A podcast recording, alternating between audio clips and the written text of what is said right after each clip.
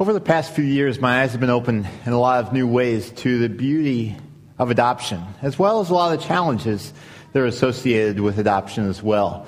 About a year and a half ago, in January of 2011, uh, my wife and I brought home our son Machias from Ethiopia.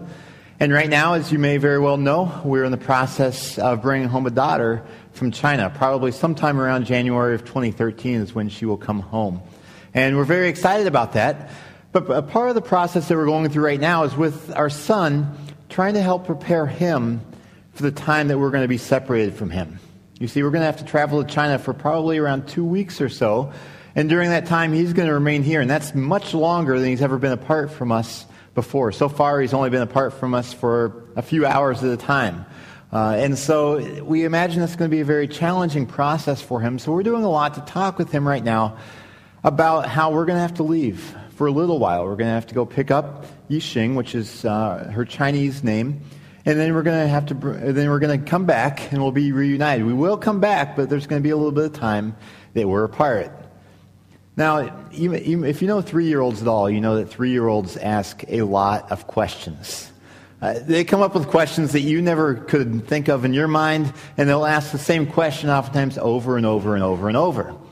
Well, earlier this week, uh, and I were eating breakfast together, and he asked me a question that, that really grabbed my attention, and it was really a heartbreaking question when you think about it.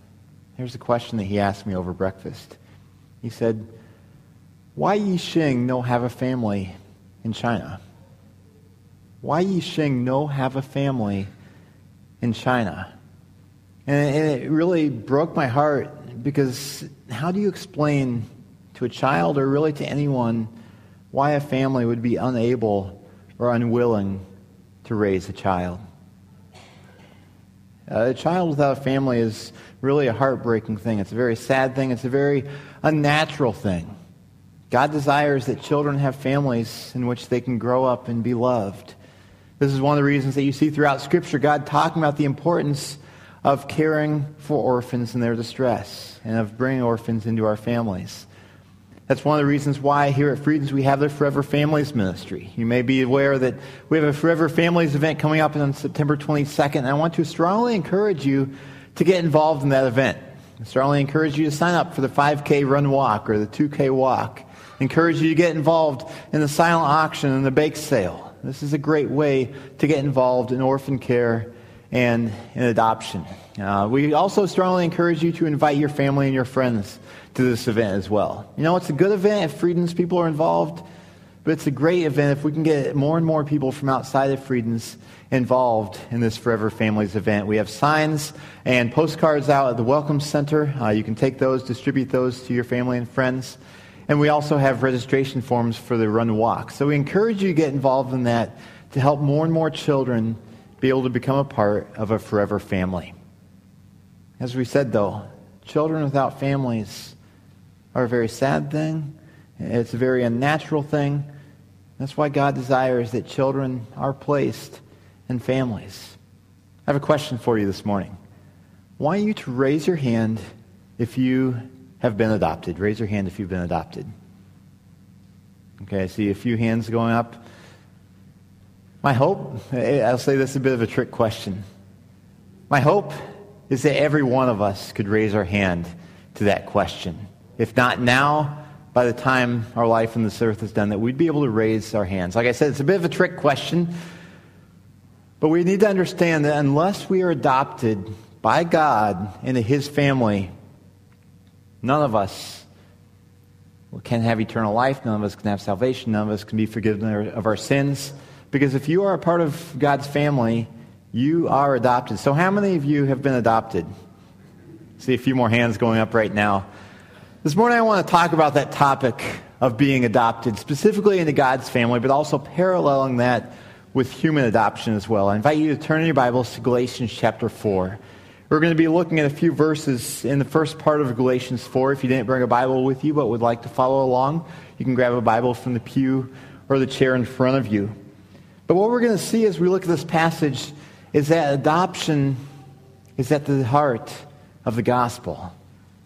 Adoption is really at the very heart of the gospel. And there are a couple different ways that we can view adoption. There's adoption on the horizontal level. That's oftentimes what we think about when we think about adoption. Horizontal level is people adopting people, oftentimes parents adopting children who are in need of a family. That's what Shelley and I did with Machias. That's what we're doing with our daughter who's coming from China.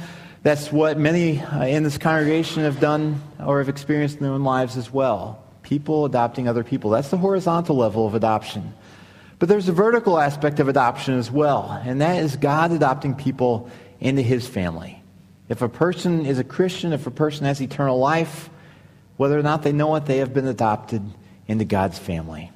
So we're going to look in this passage today to see various aspects of what it means to be adopted into God's family. We're going to parallel that with some of the aspects of, of horizontal adoption, of people adopting other people. I invite you to pray with me as we prepare to look in this passage.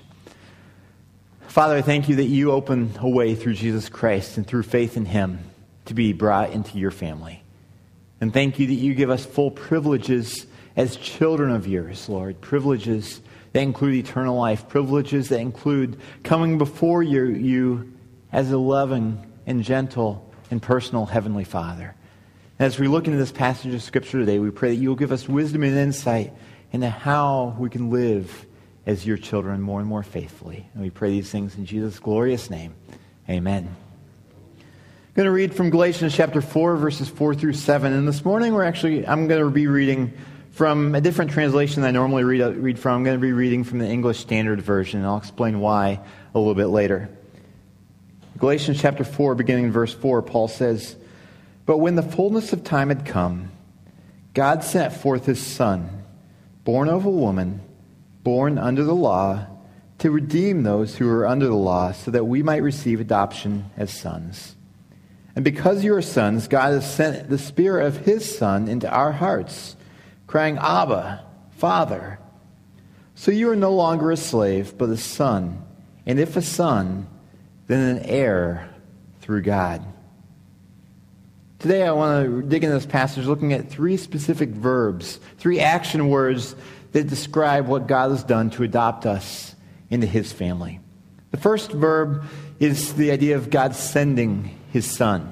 God sent his son. It says that right in verse 4 God sent forth his son, born of woman, born under the law. He says that he did this in the fullness of time. The fullness of time is a reference to how God had been preparing for a long time for when he was going to send his son into the world to be the Savior uh, from our sins. He'd been foretelling that. He'd been dropping hints through prophets throughout the centuries. In the fullness of time, about 2,000 years ago, he sent his son to this world in the form of Jesus Christ. Now we need to recognize that if the son was sent into this world, he came from someplace as well. It's pretty eye opening to recognize where the Son of God came from when he came into this world. You see, he, Jesus, the Son of God, is God Himself who is sitting on a throne in heaven, being worshiped constantly by angels upon angels all around Him as a glorious uh, existence in heaven. And He stepped out of heaven and came to this earth. Imagine with me that you are a king or a queen. You have the opportunity to live in a palace. You've lived in a palace your whole life. You've lived in absolute luxury. You've had people waiting on you hand and feet. You've had anything you want whenever you want it. You've had people adoring and praising you all the time. What would it be like for you then to go live in a slum? You have the option to do so. You don't have to. Would you take that option? And I'm not talking about living in a slum for only one night or only one week or even for some sort of short term summer mission trip. I'm talking about going and living in a slum then for 33 years. That's just a little glimpse into how Jesus stepped off his heavenly throne, equivalent in some degrees, uh, in some ways, to this palace, and came to this earth. I mean, the difference between a palace and a slum is a small difference compared to the big difference between heaven and earth. Over in uh, the book of Philippians, Paul writes about that process that Jesus underwent in humbling himself in this way.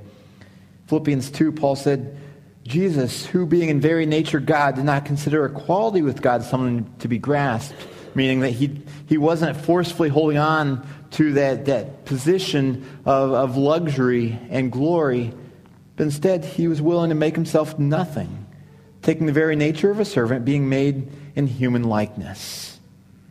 See, Jesus humbled himself. He stepped off his heavenly throne to come to this world. God sent his, his son into this world. And it says in Galatians 4 that Jesus was born of a woman. That refers to how he was born into this world through Mary, and they grew up uh, for 33 years or so before he was crucified.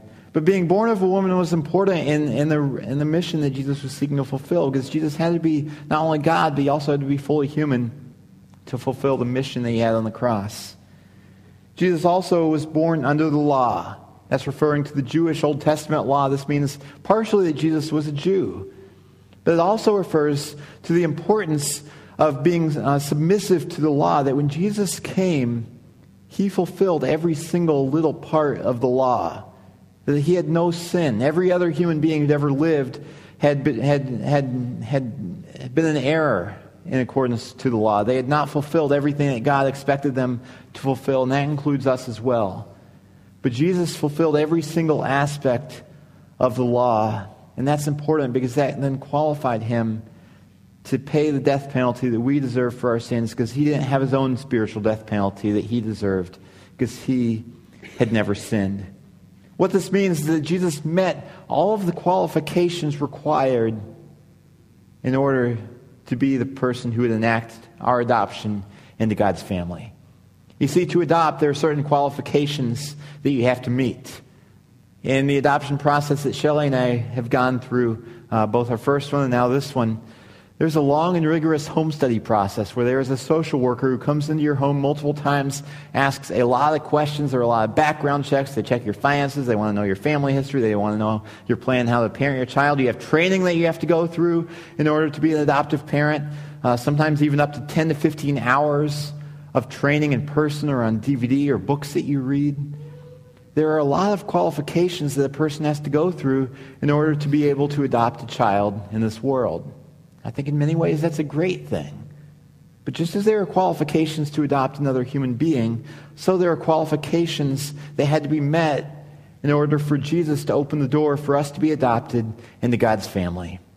And by being born as a human through a woman, by being uh, completely spotless and blameless in accordance with the Jewish law, Jesus met the qualifications that were necessary to enable us to be adopted into, into God's family.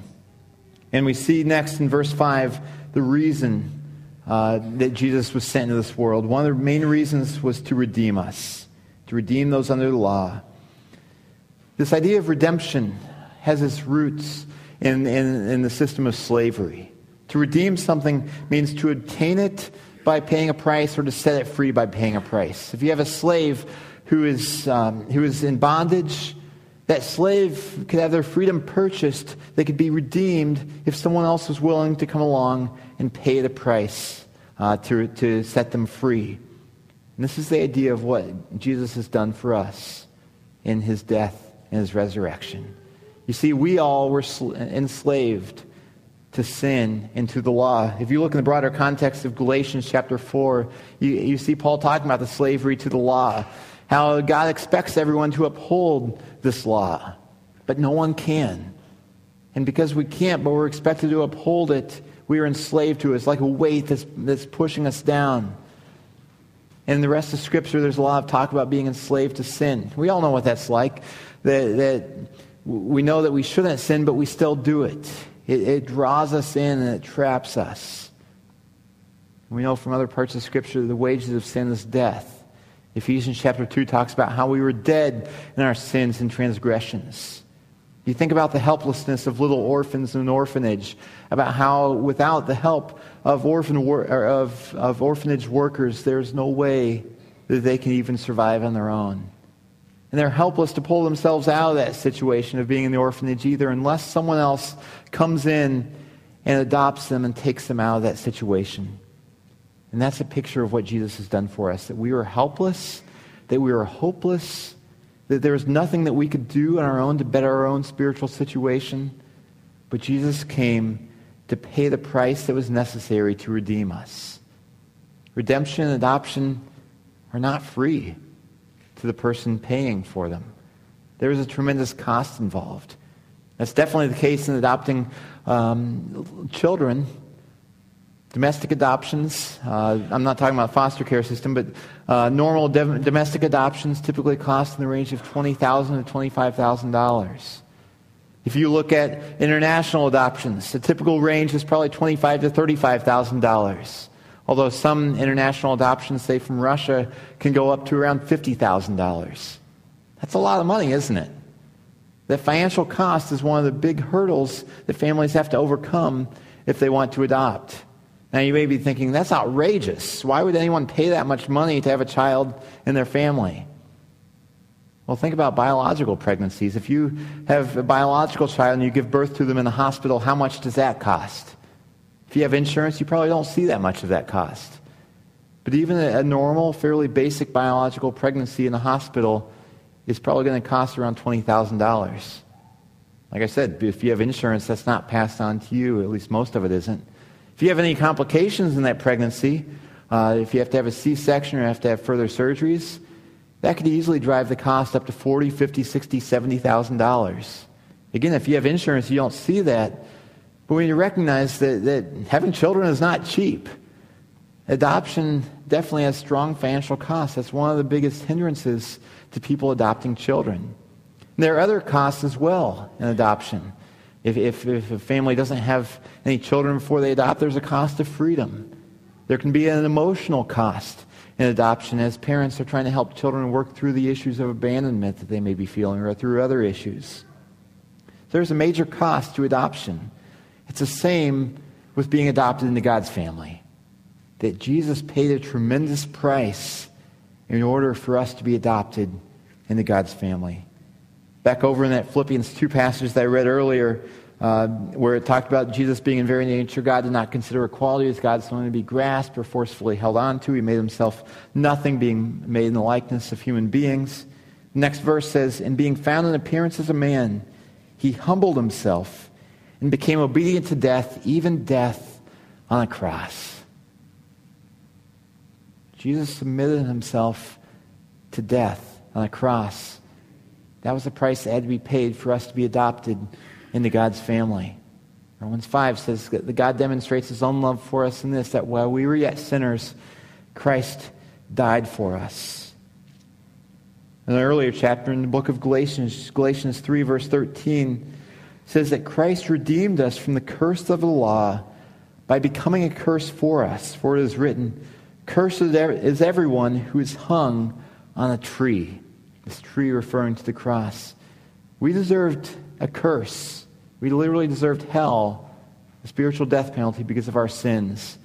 And Jesus, by dying on the cross, took all that curse, that wrath, that hell upon himself. That's the price that had to be paid for us to be adopted into God's family. And Jesus, according to Romans 12, did it with joy because of what was going to result from that.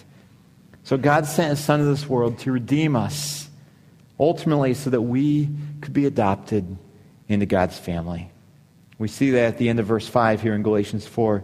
He, the Son was sent to redeem those under the law so that we might receive adoption as sons or as daughters. This is the reason that I chose the English Standard Version to read today rather than the New, uh, New International Version. NIV gives a, gives a very faithful rendering of the original language here, uh, talking about how uh, we were, how, how we might receive the full rights as sons. But the more literal translations, like the English Standard Version, the King James Version, the New American Standard Version, use that word adoption. And it's such a beautiful word to describe what God has enabled us to go through, to become sons and daughters of God. I hear some people talk sometimes about, you know, everyone's a child of God, aren't they? Well, you know, God created everyone. Everyone's accountable to God. God loves everyone. But not everyone is automatically a child of God. A person only becomes a child of God when they are adopted into God's family through faith. In John chapter 1, John says that to everyone who received him, meaning Jesus, to those who believed in his name, he gave the right to become children of God. We aren't naturally born as children of God. We're born more as orphans, separated from God, not part of his family, even though we're still accountable to him. But God opens the door for us to become his children, to be adopted into his family when we have faith in him. Galatians 3.26 says something very similar. He says, uh, Paul's writing to Christians here. He says, You all are sons of God through faith in Christ Jesus.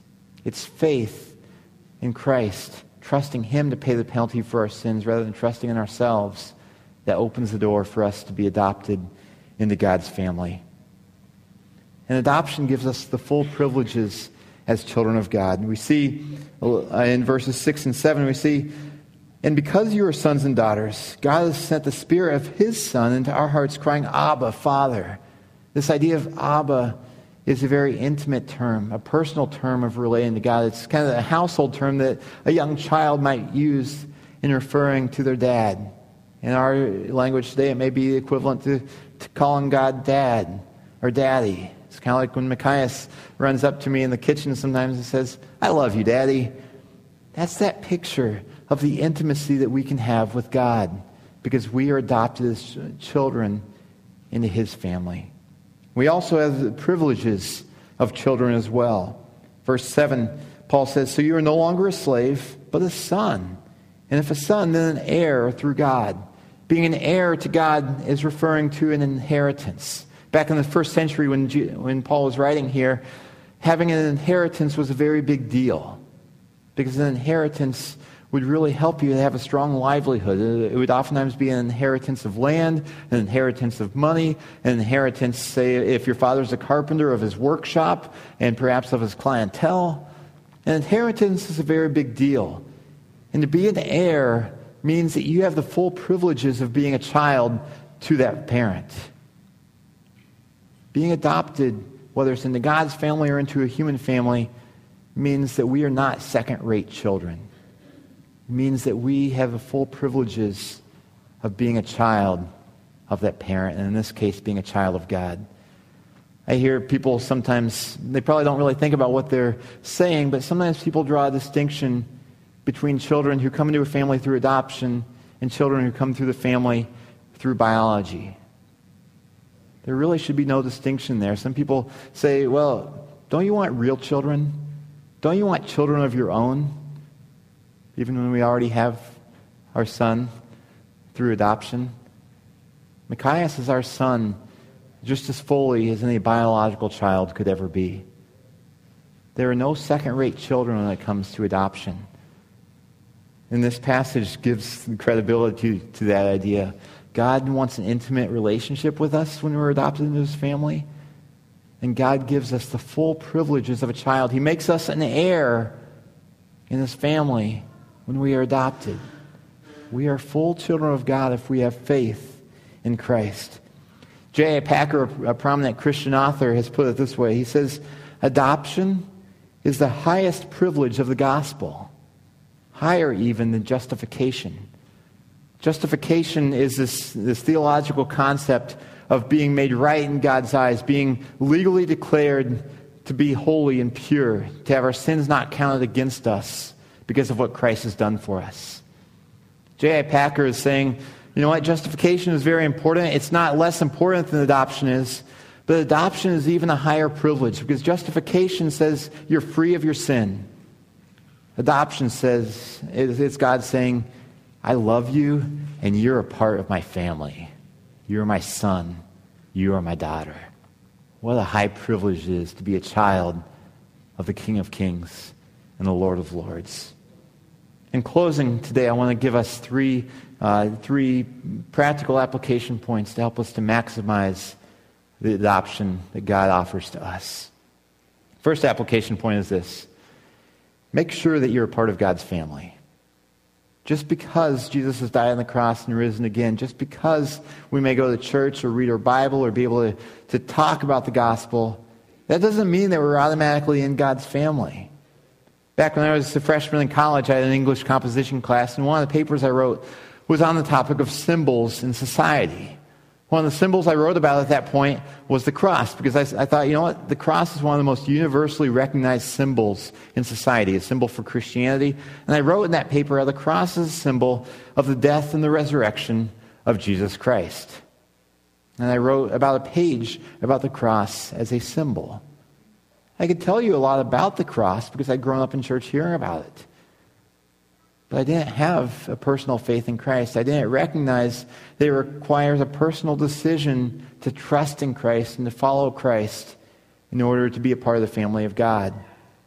That, that, that realization, that understanding of the gospel and the application of the gospel to my life came about a year later. And I want to make sure that we don't take for granted that just because we're in church or just because we aren't a Muslim or aren't a Hindu or aren't an atheist, I want to make sure that we aren't just assuming that we're a part of the family of God. But we can be a part of the family of God if we trust in Christ. That is the way that we become a child of God. If you think about going over to someone's house for dinner, you don't automatically become their child simply by sitting around their table eating a nice dinner, even though you may think, you know, they're really nice, you may have a good relationship with them. There's a process you have to go through to become their child, to be adopted into their family. It's the same with God. We don't become a child of God just by going to church, just by um, even sitting around the communion table. The way we become a child of God is through the process of placing our faith in Christ and following Him. So, so when we're talking about adoption, let's make sure that we are part of God's family. Examine ourselves. Ask, do we truly have saving faith in Christ? Or am I just associating myself with Jesus and liking the benefits without actually following him? A second practical application point to grow in, in maximizing our adoption is to grow in our relationship with our Heavenly Father. He desires an intimate personal relationship with us. It's sad when you see children, especially oftentimes teenagers, who want little to nothing to do with their parents. You see that with biological children, you see that with adopted children. But God wants to have a very intimate personal relationship with us. Remember, He, he put a spirit inside of us that called Abba, Father. We need to seek to grow in that relationship with our Heavenly Father. If you look at the up and out triangle, which we're talking about a lot now at Friedens, this is our up relationship with God. We need to seek to be intentional in growing in that up relationship with our Heavenly Father. A practical way we can do this is by connecting with other Christians in a way that motivates us in our faith. Starting next week, we have Sunday school classes for all ages, from infant on up to as old as you can possibly be and still be alive. I want to specifically highlight the, the adult classes that are going. We have three adult classes that are all focused on this up relationship with God. And they're all focused specifically on being committed to Scripture and how that commitment to Scripture helps us grow in our relationship with God. The three classes are highlighted on the back of your bulletin. I strongly encourage you, come if you don't come to the 8 o'clock service, come as Pastor David said, around 9.15, 9.20. Get involved in one of these classes. This is a great way to grow in your relationship with your Heavenly Father. Now, a third way to maximize our adoption is to help others to also come into God's family. Help others come into God's family as well, because the only way we come into God's family is through faith in Christ. There are many barriers that prevent orphaned children from being adopted. It's estimated that about 99.9% of orphans in the world will never be adopted. Did you catch that? 99.9% of orphans in the world will never be adopted. There are over 147 million orphans in the world today. Last year, in 2011, worldwide, there were just over 25,000 adoptions worldwide you compare that number 25,000, that, that makes a big difference. Machias was one of those children who was adopted in 2011. It makes a tremendous difference in the lives of those children. But 99.9% of all orphans, of those 147 million orphans, will never be adopted. There are barriers in bureaucracy. There are barriers that the various national governments put up. There are barriers caused by corruption. There are barriers caused by not enough families being available or willing to adopt. There are a lot of barriers that prevent children who are orphans from being adopted. In a similar way, there are a lot of barriers that keep human beings, or not human beings, but being, uh, from being adopted by God. But we have the privilege and we have the calling and we have the opportunity to share the gospel with people around us, to point them to the good news that even though we are spiritual orphans, and separated from God because of our sin, He opens the door through faith in Christ to be brought into God's family. So I want to encourage us to maximize our adoption, not just to take it for granted. Adoption really is at the heart of the gospel. This morning we have an opportunity to, opportunity to celebrate communion. You can see we're doing it in a slightly different way than we do most months here at Friedens Church. But as we come forward in a few minutes to these communion tables to receive bread, which represents the broken body of Christ in our behalf, a cup which represents the shed blood of Christ in our behalf, it's a reminder of the price that Jesus Christ paid to pay for our adoption, to enable us to be adopted into God's family. We need to remember that God's love for us is based on what Christ has done for us and based on us being sons and daughters of God. There was a practice that I've heard of parents doing with their children. Shelley and I are starting to do with, with Machias. It goes something like this. You sit down with your child and say something along the lines, Do I love you because you're beautiful or handsome? No. You are beautiful, you are handsome, and that brings me joy, but my love on you is not based on your beauty or your handsomeness. Do I love you because you're smart? No, my love for you is not based on the fact that you're smart. You are intelligent. We value the fact that you work hard in school, and we like to see you learn things. But my love for you is not based on your level of intelligence. Do I love you because you obey mommy and daddy? No. We are happy when you obey us. It's in everyone's best interest when you do what we tell you to do or not to do. But my love for you is not based on your obedience. My love for you is based on the fact that you are my son or you are my daughter. And that is what God says to us as well. His love for us is ultimately based not on our performance, not on our good works. His love for us is based on the fact that through faith in Christ, we are adopted into his family as a son or as a daughter. I'm going to pray for us. We're going to sing a song called The Wondrous Cross in preparation for communion, and then we will gather together around the Lord's table. So let's pray. Our Father, we thank you that through Christ we can be adopted into your family as full sons, as full daughters. Lord, I pray that you will help us to live out that adoption, that we will be growing in our relationship with you and helping others to also find wholeness and peace with you through faith in Christ. And we pray also for those orphans around this world who don't have families to care for them. We pray that you will be at work in their lives, drawing them to yourself, helping them to know that no matter what else happens in this world, they can have a loving Heavenly Father. And God, we pray that we will be active as well in caring for the orphans in our midst and around the world, even through the Forever Families Ministry. Thank you that you bring us into your forever family, and we pray these things in Jesus' name. Amen.